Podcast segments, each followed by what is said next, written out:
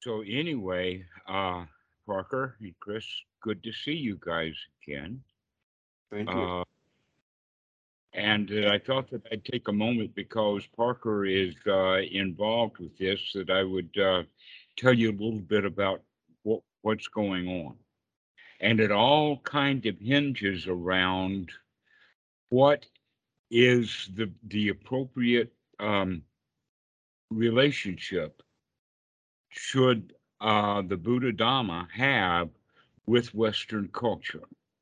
Because historically, Buddhism has been supported by gifts and dana, and sometimes that's been manipulated. But in the past, let us say 50 years or so, that Buddhism has become increasingly business oriented or commercialized in Western Buddhism to where uh, there's a lot of money in exchange for retreats and psychotherapy with the Dhamma name and um, uh, a lot of book sales. That that seems to be the Western way of doing it. That if you are anyone, you write a book, and if you're any good and the book is any good, you'll make money, and that's the only way. That's the only path that there is is to write a book or whatever. Uh, unfortunately, Buddhism has already got too many books written over too many centuries with too many different points of view. And that uh, uh, the best thing that a student can do is whittle down to the stuff that's worthwhile. Now, let us say before 1995, way back in the dark ages, getting a hold of uh, uh, any translations at all or any sutras at all fell to the Pali Text Society, and their business model was you have to buy the whole package. We're not going to sell one or two of these books. You've got to buy the whole suitcase full, which I think was uh, ranging from in the old old days 200 up to more than $1,200 today. Now, um, when the internet came in, the number of Buddhist books and literature exploded onto the internet. Now it is exactly the other way around. But still, the people go to the same stuff, and that is the stuff that was published in order to make money back in the old days, still now seems to be the business model as well as getting the retreats. So anyone who is interested in, let us say, devoting their life to uh, helping people through the Dhamma, seem to have only two recourses, and that is one, come to Asia, become a monk. And that's got its own issues and problems with culture and food and um, chauvinism, expectations, 10,000 other things. And the only other option is is that this guy, whoever he is, with whatever credentials he could dream up, builds a retreat center. But instead of being a Dharma teacher, now he's a construction engineer, and eventually he's a retreat center manager. And his original intention was is to be a teacher. And those seem to be the only two recourses to where that's not true in Asia. Right. That that in Asia, uh, though the Wats are there, I would say on any given particular day, most of the people in the Wat are not monks. That there's a whole lot of reasons for lay people to be at the Wats. And yet, uh, even though there are about Oh, it's hard to judge, but uh, the last I have heard is that there's more than 200 Thai Wats, and I already knew about 100 or more Laotian Wats. And so I would say that it's up there in the neighborhood of about 500 places that house monks, mostly from Asia. And yet the Westerners don't know much about this. And yet that's where the real Buddhism in the West can be found. Unfortunately, you still have some barriers culture, food, and language.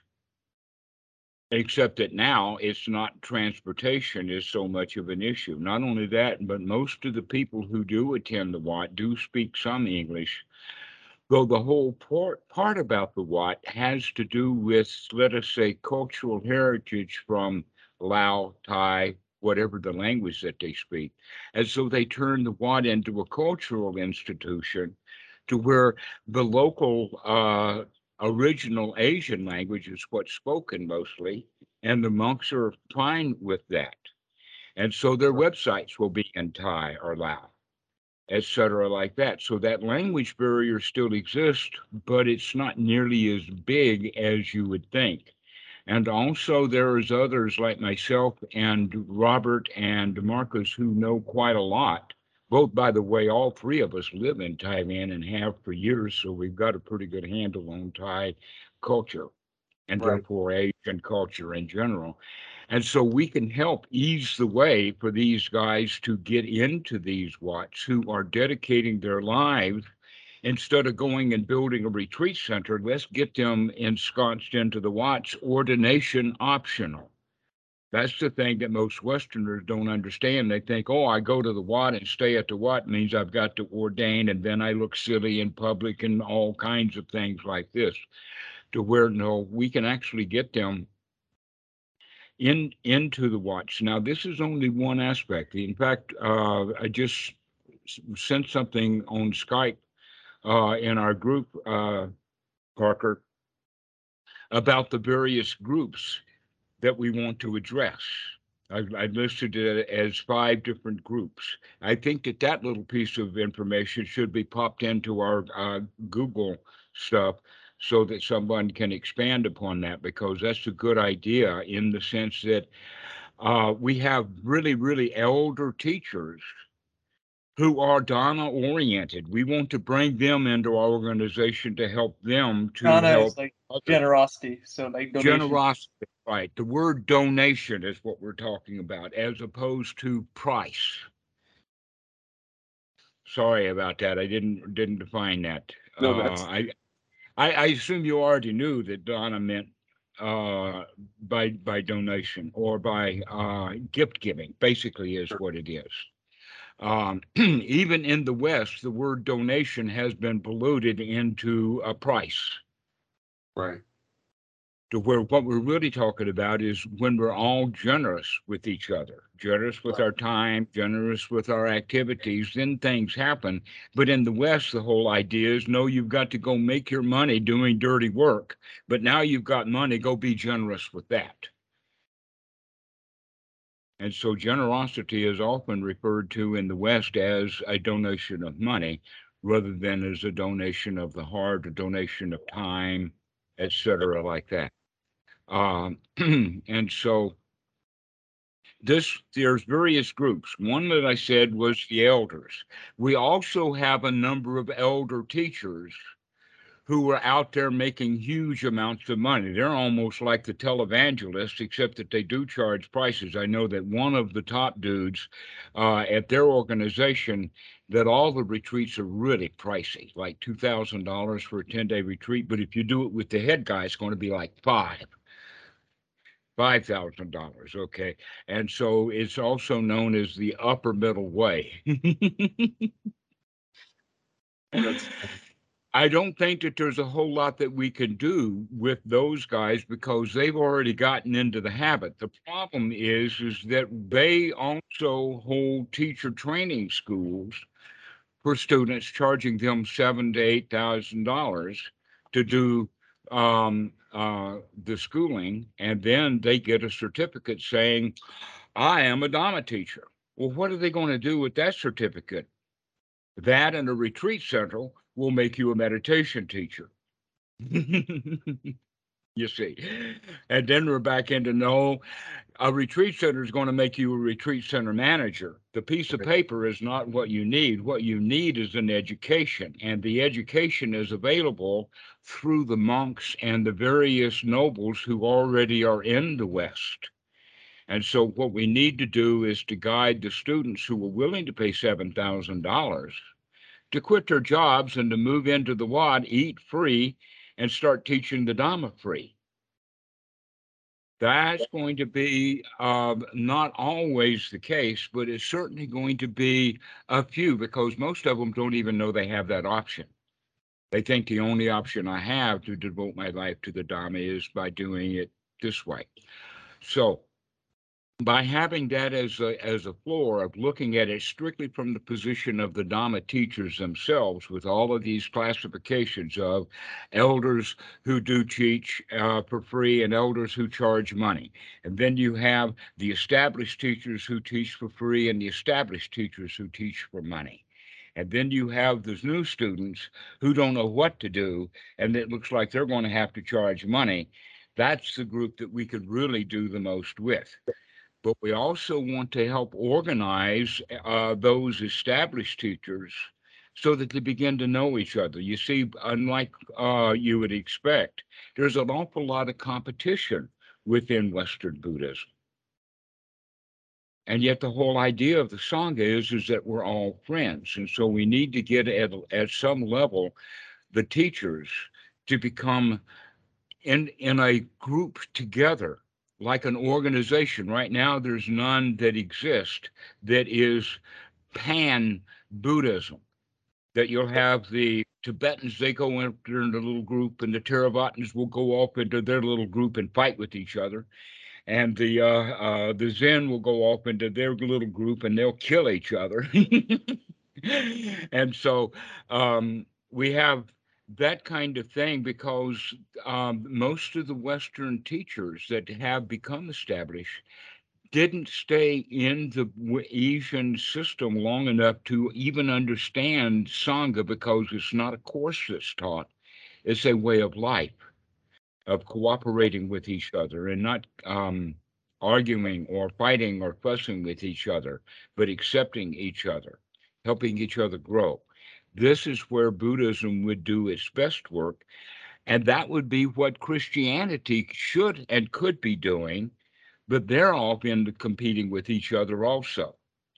They often um, compete with each other over doctrine, and that's also the issue that can happen within Buddhism that people get divided by cultures and because the cultures are different, they think that now they're fighting about doctrine because that's the culture that they were raised in, that religions fight because of doctrine, to where the difference between the Tibetan and the Thai Buddhism is such that the Dalai Lama and Bhikkhu Buddhadasa are good friends. Because it, at that level, it transcends culture into friendship. So, this is what we're looking to promote in general and that uh, in order to do that, we're looking at getting a website and getting a newsletter going.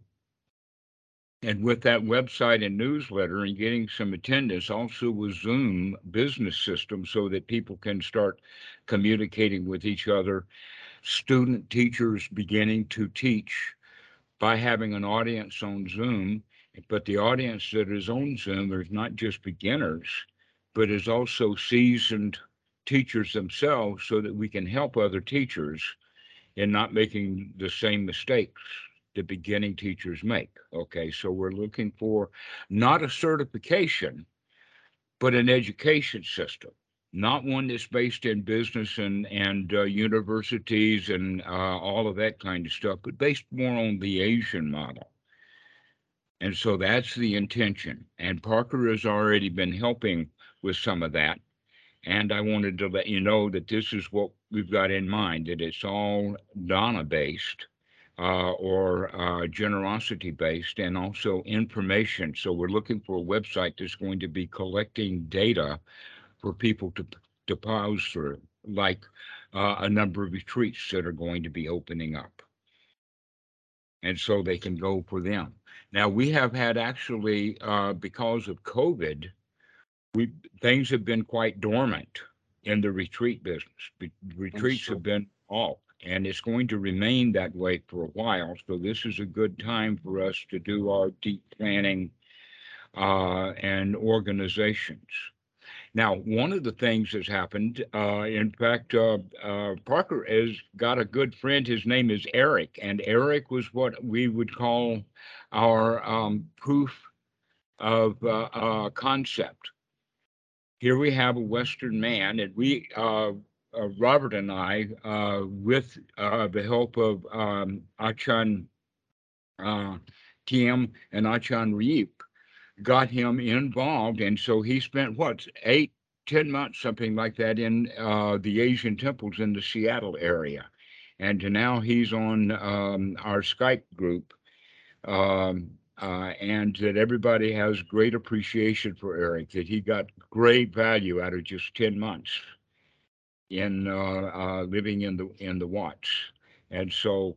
Um, there's a whole lot that we can talk about. One example is that is is that the Asian monks, especially the head monks and the elder monks in the U.S. and in the uh, the West, are very very high quality monks because they were individually chosen by the lay people who knew what they were looking for. The Sure. Asians have been raised in Buddhism and they know what a good monk is. And so we can find a lot of good monks. I was really impressed with the quality of the monks uh, for the eight years or more that I spent in the U.S. Uh, in in the Bhikkhu Sangha. That in fact, that's what something is unique is because I know so much about what's happening in the U.S. or at least over the course of, of time that I know the mentality and the welcomeness. And sure enough, uh, even during COVID, Eric was welcomed to come stay at the Wat. And it's just not something that's widely known because these people are coming to the West without any knowledge of English. And say thrown into a city like New York, they're not going to go on the street and start talking to people. They'd prefer just sitting in with their community of lay people. Um, so if Mhm. someone who's English speaking is actually interested, they'd be happy to welcome them. But there isn't that uh, that pre-established uh, language there. I think that's a good connection to make. It also makes it, um, one, so the Wats are more supported, you know, obviously locally. Uh, it's one thing the Mormons do extraordinarily well, and there's not much I would put on that list, but, uh, in terms of their business sense, you know, I had a friend whose dad was a pastor and he went through, he married a Mormon woman and he was, you know, I would say he was an atheist is a fair way to say it, but he, um, he just went through like their efficiency, how you have to go to the local one and, you know, just, just how it supports the faith, right? Because they don't let you travel far away. Like it always needs local support. So if, like you say, if, if the local Wat is invisible to the ninety-nine percent of the residents of a city, then, you know, it's just missing out on a big opportunity.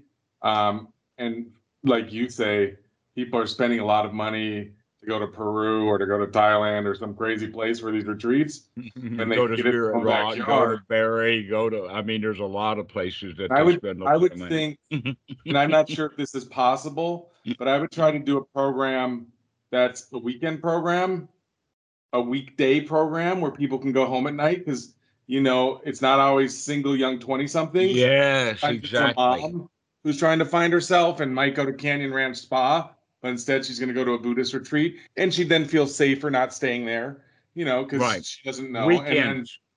Weekends would be the plan. Come in on Friday evening and finish off uh early Monday morning so that people can go to work on Monday.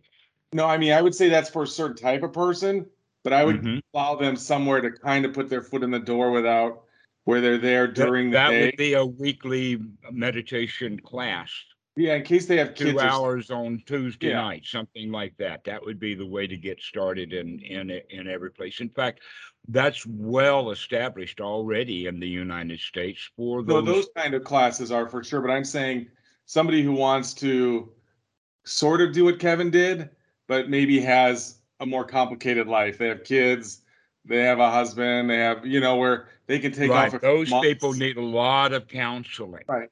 Yeah, And the counseling that I have to give would be around children is that um, it would be better for you to spend your Dhamma raising your children correctly until they're ready to let you go. You don't say goodbye to them when they're say, Daddy, Daddy, don't go.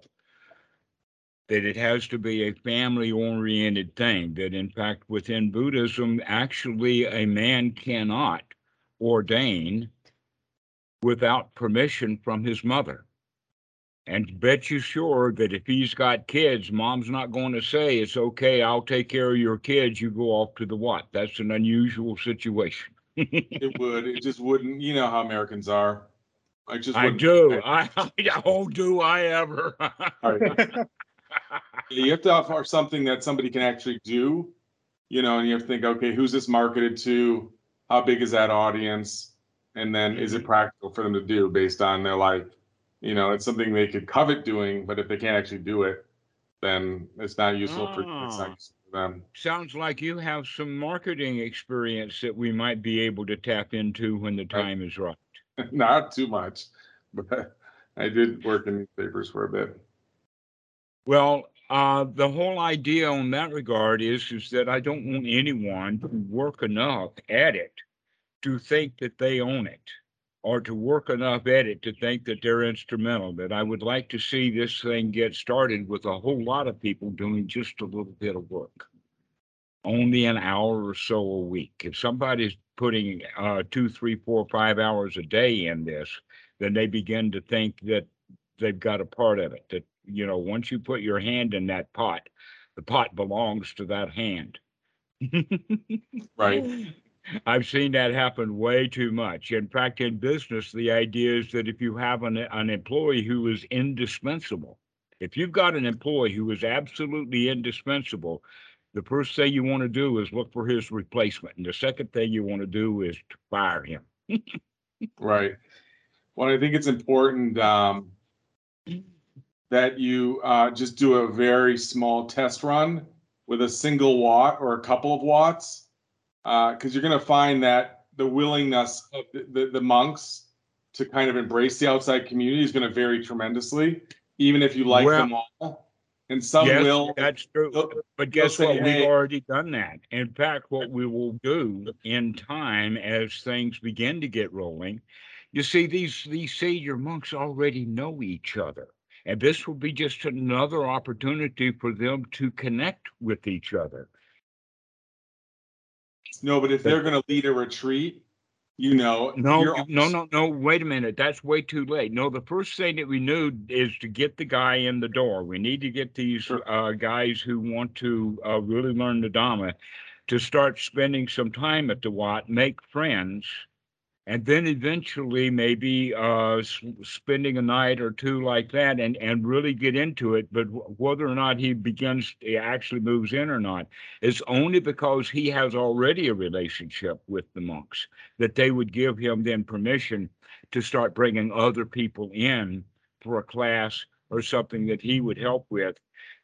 That's the way. So you, you're you're actually pointing out problems I already know about, and so the way to do this is very very slowly with each one of them. But if we've got eight or ten guys who are slowly going through this process, within uh, six weeks to three months from now, we'll have ten new meditation retreat uh, weekly classes. But it does take a while to move through this. Asians are um, not the same as Westerners, and the Dhamma is not the same as the Western mentality. right. Uh, uh, the, uh, the, these guys that we're talking about that will be under our guidance will get tested by the Asians and they'll come screaming, What do I do in this situation? And we'll calm them down and get it all straightened out. I mean, this happened with Eric over and over and over again about how can Eric learn to fit in. And it was a marvelous opportunity to watch that process yet once again that if these guys walk into the water all on their own without a clue about how to manage it, they won't last long. They'll either quit or get asked to quit. Yeah, but it's again like when we won't bring up the Mormon church much because I'm just not a church goer. You know, I went sporadically as a child. Uh, if uh, a family friend took us or something, but um, you know, it that, that's just the outreach, right? Like he said, like he had come. For, he was the son of a, a pastor, and uh, you know, he said they immediately identified who all the newbies were, and there was a plan in their minds about you know it's you know th- there's there's an element of recruitment that goes on right away. You know how do you make them feel welcome? How do you get them back a second time? You know like Mhm. they just they just narrow in immediately. And then you know and then you have other places you know where i grew up it was a sunday you know or a friday spaghetti and meatball dinner. That was a way for you to see the, the facility maybe to get comfortable meeting some of the congregants maybe the pastor would speak for a minute or two about some upcoming events that would make you know that they knew newbies might be comfortable with Ah, guess what? You were talking about Sunday lunch. That's the time to invite Westerners who are only partially interested in it, that don't know anything. The Sunday lunch. Yeah, That's the think there was time. a one in Tucson, Dhammarato, if I'm not wrong, did like vegan meals a couple nights a week. So they knew that was a good audience for them. You know, a lot of people who'd be exploring it were, you know, maybe people who would enjoy vegan food if they're not full-time vegans. And so that was their way of kind of like getting people in the community. They were well known for their vegan food to come in and it was, you know, there was no, Who it was totally Who was that that was famous? Who was it famous for their vegan food? I'm not sure that I'm following. No, I mean, they would, so they didn't do like a church supper. No, no, said who like is the Zen- they? Who's monks or they? Oh, I have to look it up. It's been so many years, but No, I um, mean, in general, were they, I mean, gray people? Were they green monsters? Were they alligator? Who were these people? Oh, Were no, I they think it was- Were they Buddhist? no, I, I think it was a, a a Buddhist group. I don't know if it was Thai Buddhist or not, but it was, it No. was, and everybody, I, Definitely not. I just remember in the groups that I was in, people all knew about the fact that it was Buddhist and the fact that they had vegan food. And these weren't Buddhists or vegans. So, you know, it was a good way of, you know, there was an awareness that they had built up, you Mhm. know. Vegan is more traditionally referred to with Hinduism, but Hinduism and Buddhism uh, have a huge amount of overlap.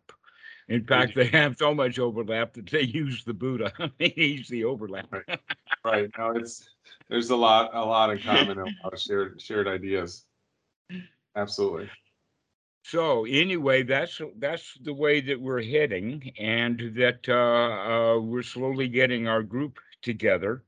Um, uh, we've gotten the website started. We've got list of teachers and things like this, and so we're slowly going uh, in the direction. I very much appreciate that uh, Parker is spending some time uh, doing this. In fact, he's he's the kind of guy that kind of knows what everybody else is doing, which would be Sure. the way that that uh, we could best use Parker's uh, influences. He's got enough computer skills so that he can um, figure out what other people are doing, like uh, and that and that kind of thing. So I uh, wanted to make sure that you understood uh, what we were doing, so that Okay. we get get your uh, at least approval, if Right. not assistance.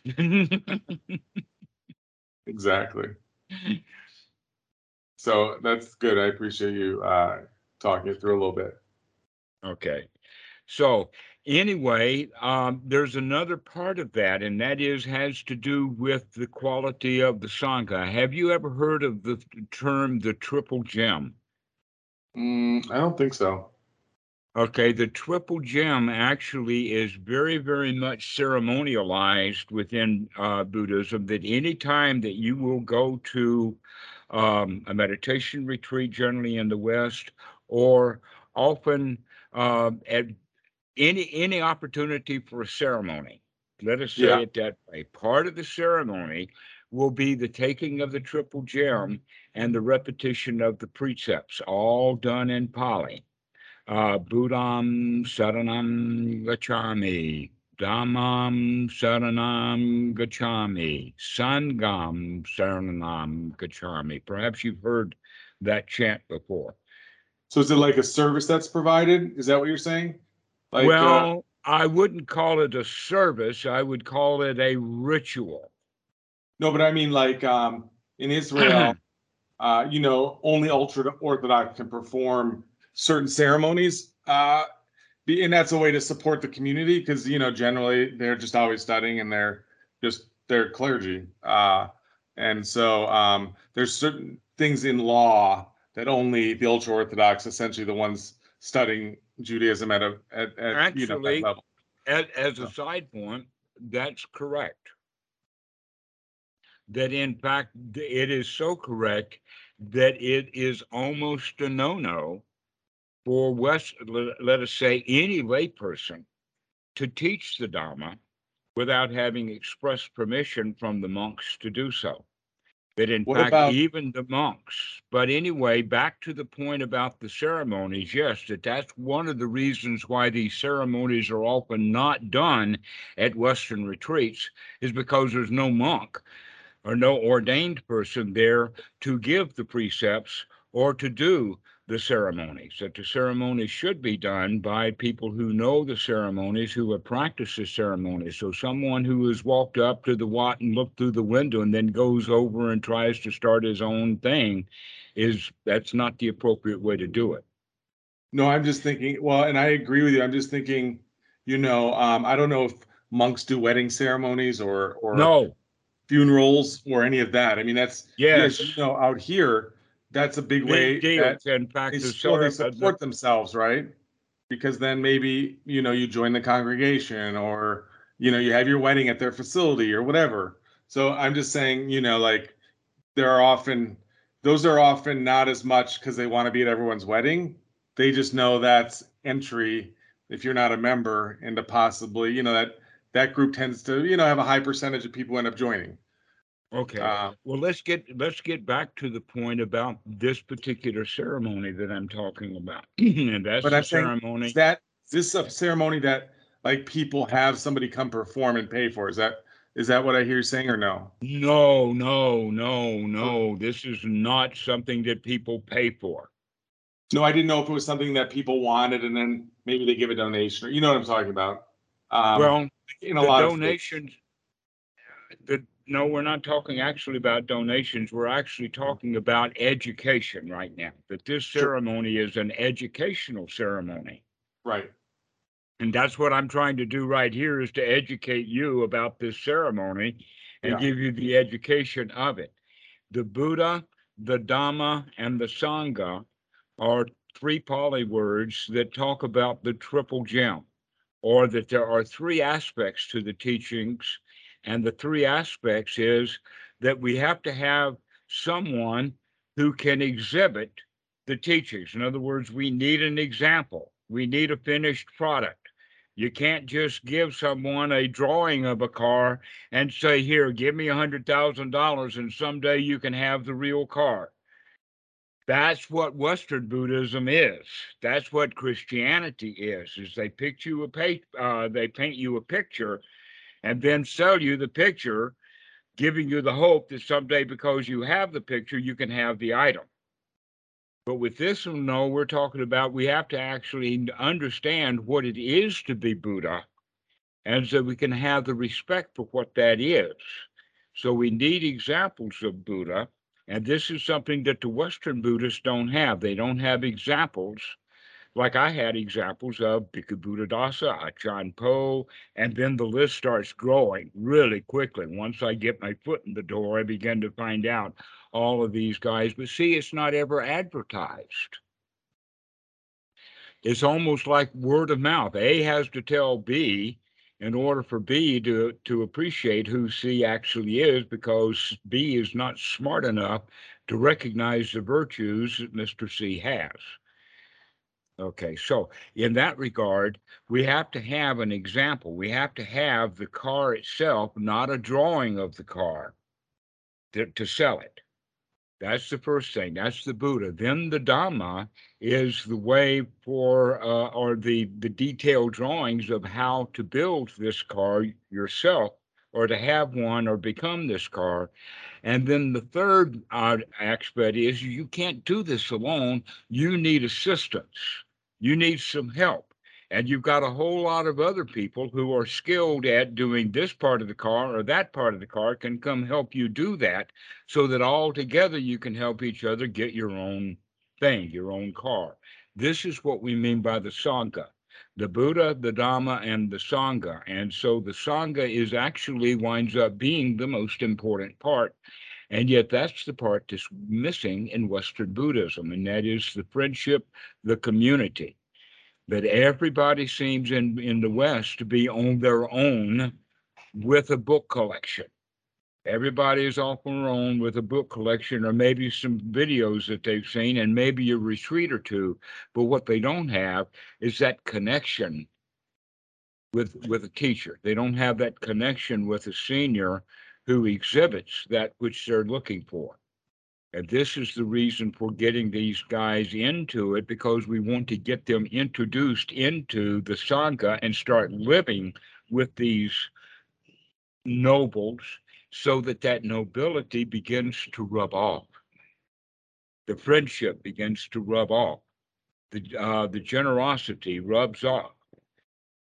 Uh, there's many examples of that, but oftentimes the Western thinks that the only way that they're going to get anywhere with their, um, let us say, Dhamma is by sitting and practicing meditation.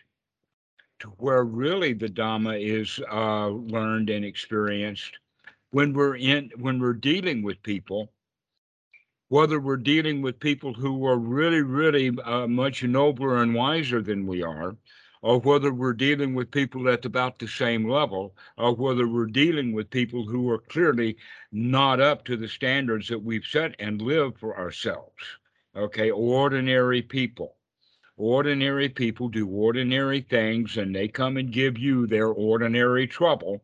The question is, are you wise enough to not accept their trouble because you've already got friends enough with people who don't give you their trouble, they help you work out yours. and so this is the way of talking about the Sangha. This is what we're actually beginning to do on um, uh, Skype. And Parker can tell you the advantage of being able to meet people who are in the Dhamma together. I've had many students come and say, Oh, I really want to learn to meditate, but I also don't know anyone who knows anything about it. And here these guys are. All they'd have to do is to go on Google and start searching their town for Buddhist, and they could find it. But they don't.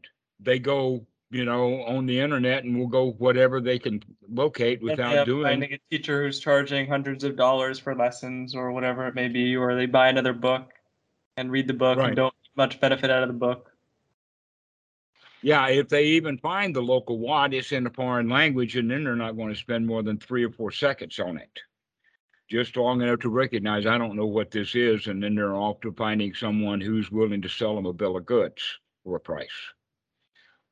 And so uh, the Sangha, back to that point, that's where real friendship comes in, where we really learn to trust one another and really help each other grow.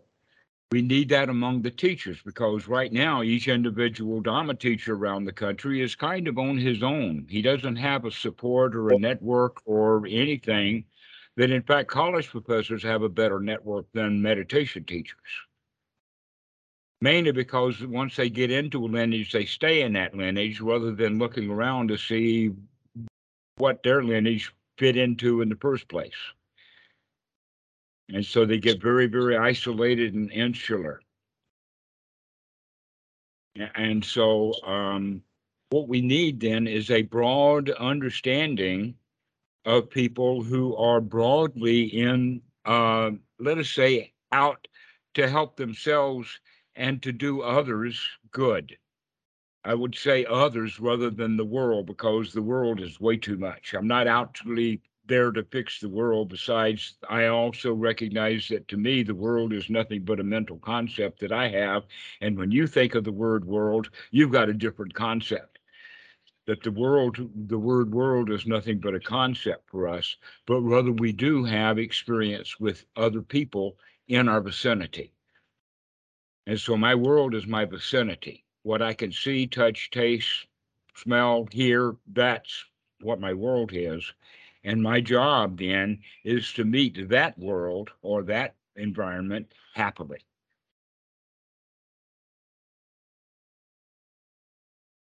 So I, I, I greet you happily. Come, welcome to my world. That's what I'm, that's what my spread is, to see that if I can spread joy to you, then you can spread joy to others. That's Sure. what Sangha is. It's spreading joy rather than making a deal. Right. Most really, of the it's time, something that's masked in Buddhism, but it's a really human, ordinary thing. Like we were talking about earlier, that most people are fairly foolish in the way they deal with their lives. Sure. And it's just about finding a group of friends that's not as foolish. Right. And the internet helps a lot with that. Right. And these Wats can be a place where you know, people who are meditating and in, introspecting and learning how their mind works are usually pretty thoughtful, intelligent people. And by connecting these people, um, that'll spread, right? Finding a place for these people to hang out together, Right. And They all feed each other. Instead of being on their own and reading a book and trying to figure this out themselves, if they have a good friend that can say, point them in the right direction on how to meditate or um, how to make good friend, then it would be an easier process for that person. Or how to answer your girlfriend when she's got you by the throat or something. Right. I think, um, like I said, I would identify a Wat that just has a certain excitement around outreach in the states that does it as well as anybody. Uh, because they're naturally going to have an affinity for doing it to start with. And if you can have proof of concept with them and you know they'll go out and sell it, because you can bring the greatest idea to some people who have no marketing skills or, you know, never done missionary work or something, and they just won't be able to sell it. So I like, already have a list of them. In Yeah. fact, I even know the- by the, by name the, some of the head monks. Well, because then you can bring the idea to other Wats and say, here's what happened here. You know, there were Mhm. 22 attendees and it took them about three months to get them signed up and whatever. Um, Well, there's also a bit of a community of Western monks who have gone to the Asian Wats and ordained. That actually happened in uh, Wat Greensboro with with Daryl.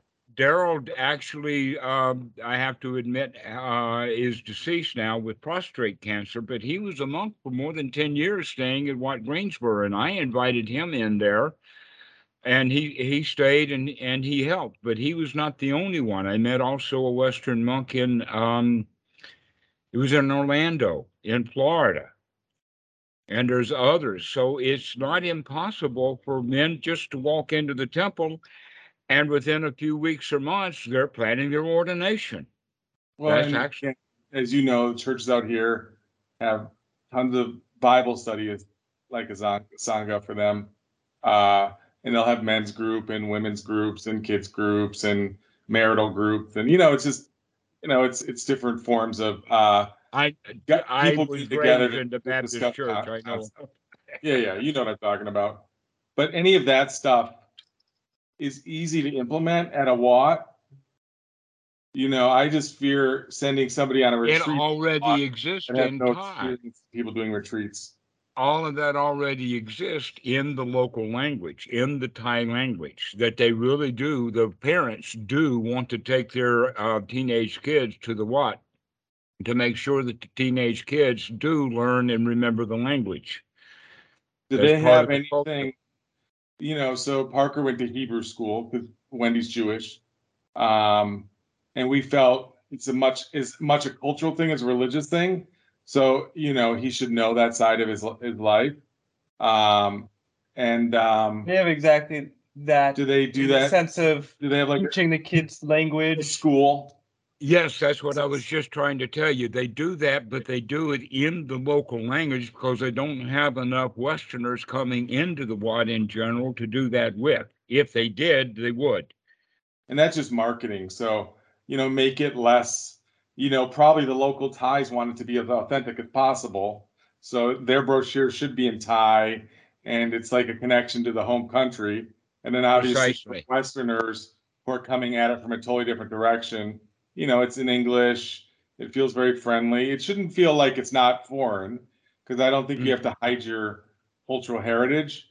Uh, it should feel a little exotic for Westerners. It shouldn't feel, it doesn't have to be, you know, like walking into a Lululemon store or something, you know, I because know. Exactly. So that's what our organization is going to do. It's going to provide all of that kind of stuff for uh, Westerners to help them to find a Wat, to help them to move in, help them to get adjusted, to help them to start doing what they want to do. But there's a whole lot of other people who will be in in sense wanting to support people who want to do that. Yeah. But as well, you mentioned, the guy who who was already married and already got kids, that's a that's a, a problematic situation. But after Well, his kids have- are older, because he could be part of like a study program or something that's once a week about something that interests him. No, I'm talking about, he, we don't want him to move into the Wat, leaving his No. kids home. No, that's what I'm saying. He, he might be part of some study programs at the Wat that are Right. one night a week. So he or- would still be a layman. He would not be then um, moving into the Wat. But a lot of the Thais, uh, in fact, don't live at the Wat, but they are instrumental in keeping the Wat operational. Right. But I And mean, in fact, the, the real money people already live someplace else. The ones who have money already have their own property and whatnot, but their nephews will be living at the Wat. but don't confuse money with people's willingness to spend on religion. You know, some people spend a really large percentage of their income on, on, on their spiritual stuff. That's, So that's exactly they can be the. super generous even though they don't have a ton of income. Right, let me get into that. That in But all I'm saying the- is, with ninety-five percent of the population of Thailand being Buddhist, the amount of money that the local Wats could get for ceremonies and other things that, that support the local community could be tremendous. I mean, uh, where everyone who's considers themselves Thai at all uses the Wat for those services.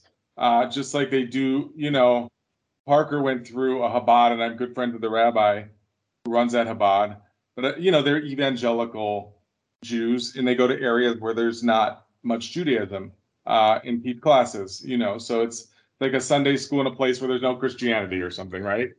Um, Mhm. and they'll perform services and they'll have the high holidays and stuff. So that's kind of what you're talking about, but just the Wats And so being a lot less insular. the Wats have that pretty much, but it's in their local language and within Thai community, so there's not much outreach. not any outreach because I've seen su- I don't know if I've ever seen a Wat outreach and I've seen outreach from just about every type of religion, whether it's the Korean Christian churches or I mean, you know, the Greek, the Buddhism Greek by temples. it, Buddhism does not do outreach. I don't do much outreach at all.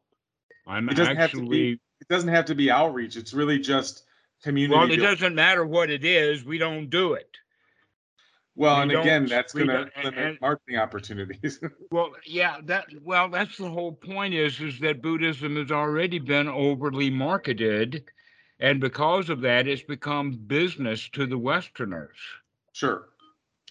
Right. We're trying to reverse that by going after and connecting the people who are looking for stuff on how to find it because it's not being advertised.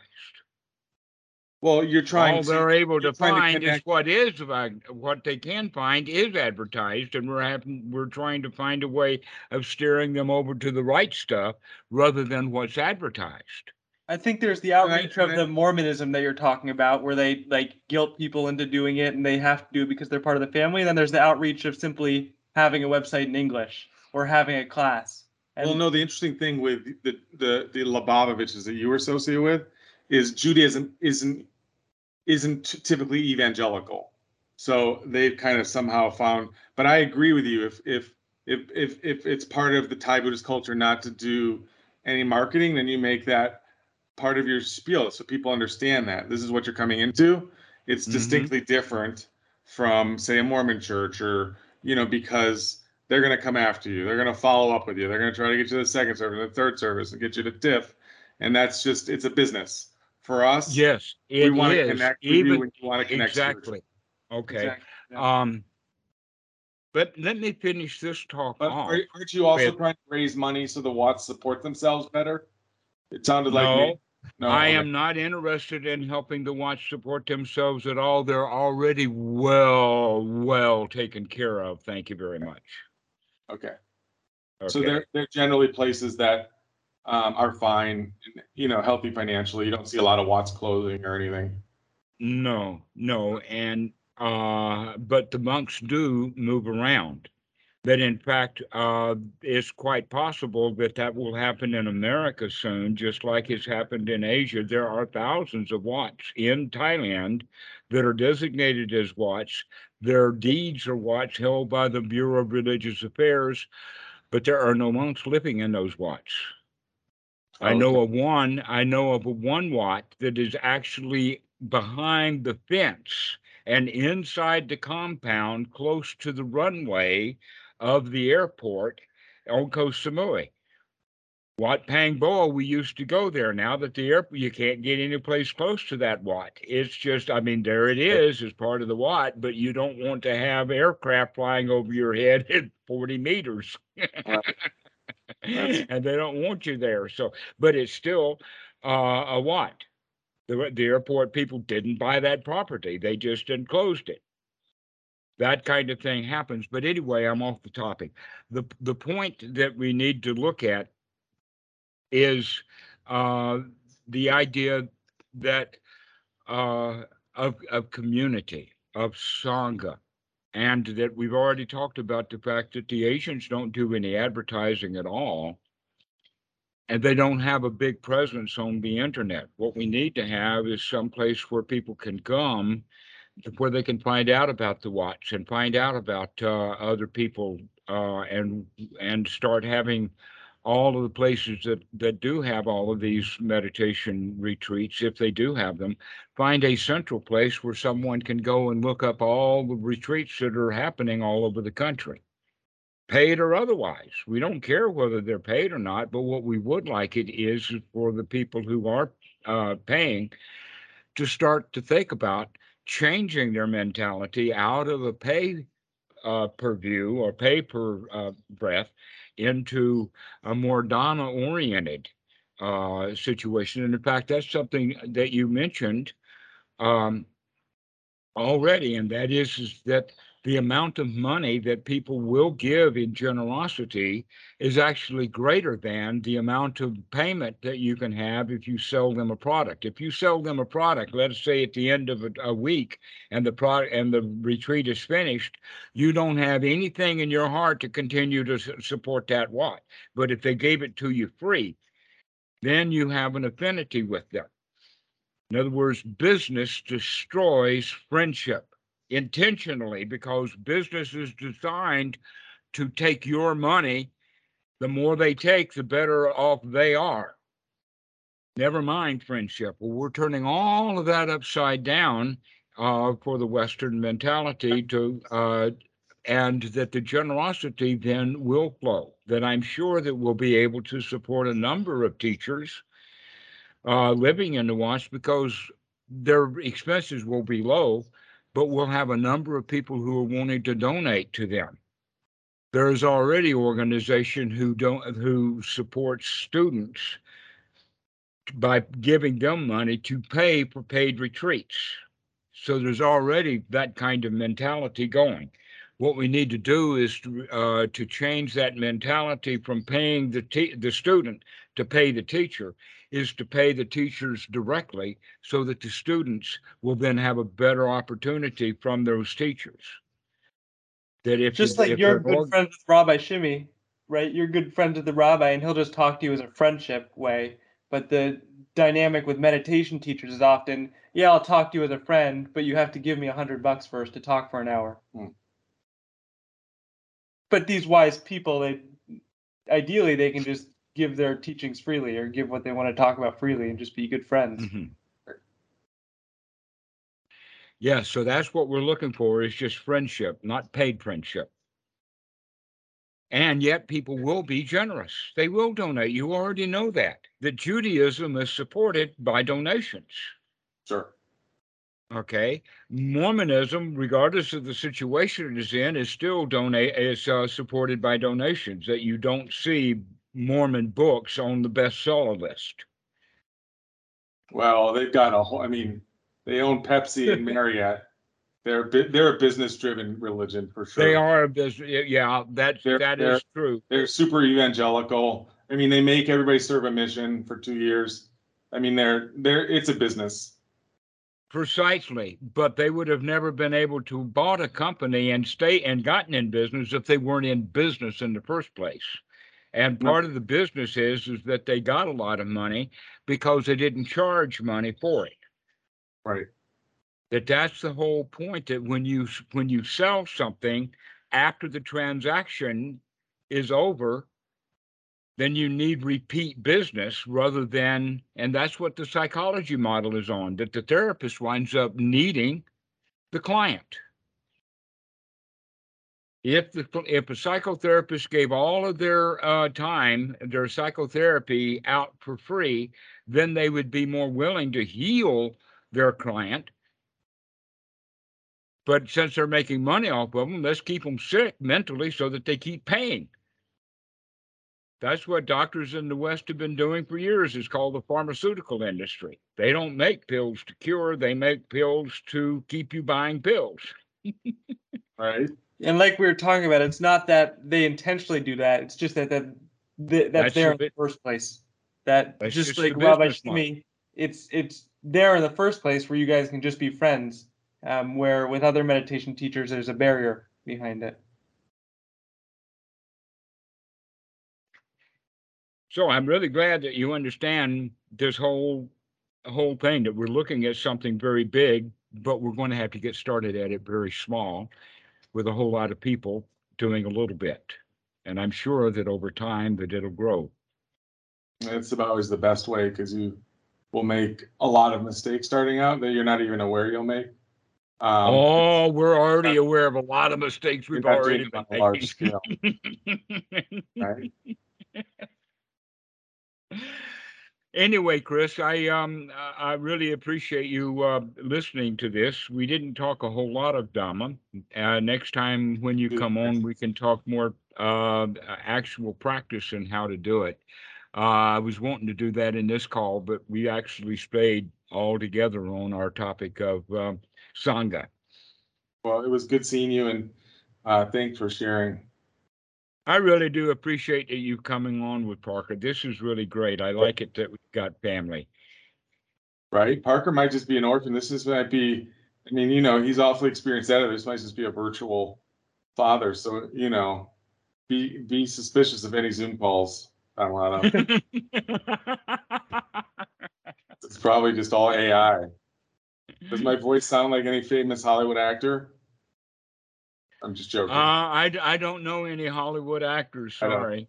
I don't know many either, so. I know we've been watching too many British shows too. So, Oh have to yeah, say, I'm I'm gonna thinking let of you Clint go. Eastwood. You feel lucky. you feel lucky, punk. okay, well we'll see you guys later. Thanks a lot. This has been a really great time. all right, have a great day. Okay, great seeing you. Take care. Yeah, we'll see you. All right.